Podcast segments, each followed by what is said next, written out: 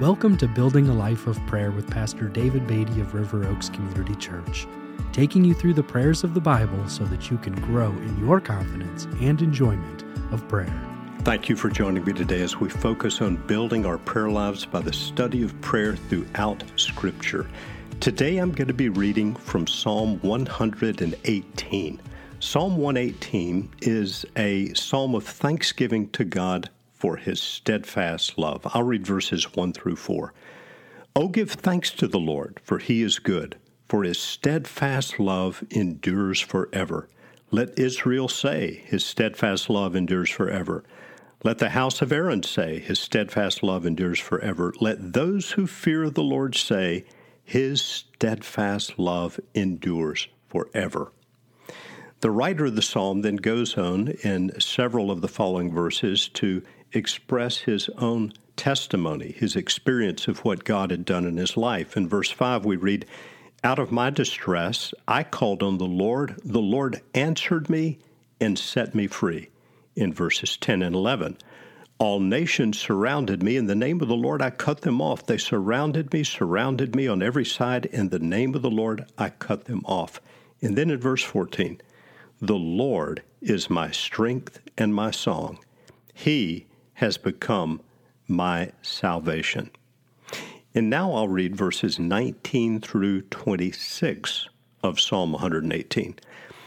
Open to me the gates of righteousness, that I may enter through them and give thanks to the Lord. This is the gate of the Lord, the righteous shall enter through it. I thank you that you have answered me and have become my salvation. The stone that the builders rejected has become the cornerstone. This is the Lord's doing. It is marvelous in our eyes. This is the day that the Lord has made. Let us rejoice and be glad in it. Save us, we pray, O Lord. O Lord, we pray, give us success. Blessed is he who comes.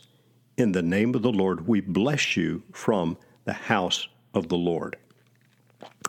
This uh, latter section of Psalm 118 points us to the steadfast love of God, the loyal love of God that has been given to us in Jesus Christ, who provided our salvation. Note again the words of verse 19 Open to me the gates of righteousness, that I may enter through them and give thanks to the Lord. Jesus in the Gospel of John, chapter 10, referred to himself as the gate or the door through the sheep. In John 14, he said, I'm the way and the truth and the life. No one comes to the Father except through me. I think with the teaching of the New Testament, we can conclude that Jesus is the gate, the door, the way, the gate of righteousness through which we enter God's kingdom, or rather through whom we enter God's kingdom through our faith in Him. Verse 22 of this psalm read this way The stone that the builders rejected has become the cornerstone.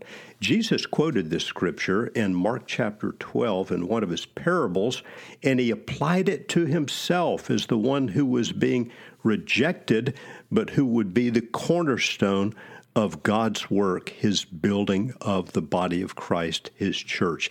And then finally, we read in verse 26 these words Blessed is he who comes in the name of the Lord. These words were spoken by the crowd regarding Christ when Jesus was entering Jerusalem prior to his crucifixion, and we read of this in Matthew chapter 21. Psalm, Psalm 118 calls us to give thanks to the Lord for his ever enduring, steadfast love that is provided for us in Christ Jesus. Would you join me as we pray? Father, we thank you today for your loyal love, your ever enduring, steadfast love that has been so beautifully displayed for us in providing our salvation through our Lord Jesus Christ. We give you praise for this great gift as we pray in your great name. Amen.